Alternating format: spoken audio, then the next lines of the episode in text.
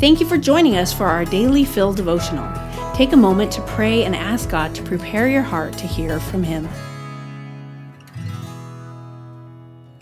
Hi, everybody, and welcome back to the Daily Fill. I have the privilege of reading Jonathan Duncan's today titled Divisiveness.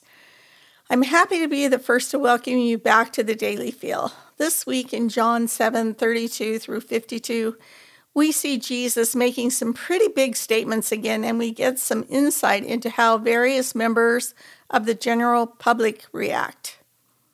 We see many responses from people rightly saying Jesus is the Messiah to people thinking he is demon possessed or just a prophet. They all have facts a, or assumptions to base their conclusions on. They vary in factual accuracy as well. Verse 43 highlights the fact that there is no small amount of disagreement, and John puts the cause solely on Jesus. So there was a division among the people because of him, Jesus. Verse 43. We can have an attitude of, why can't we just get along? That might cause us to put Jesus aside so we don't have to partake in the division he causes.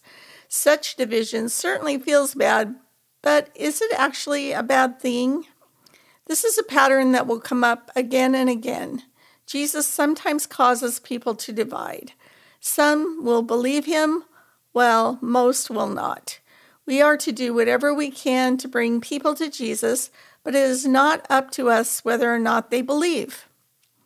The world collectively rejected Jesus while we have received him and called him Lord. We don't have to feel bad about people taking issue with Jesus. In fact, we can actually expect it. We must always remain in the world loving people around us and representing Jesus. Never stop praying for people to come to faith in Christ.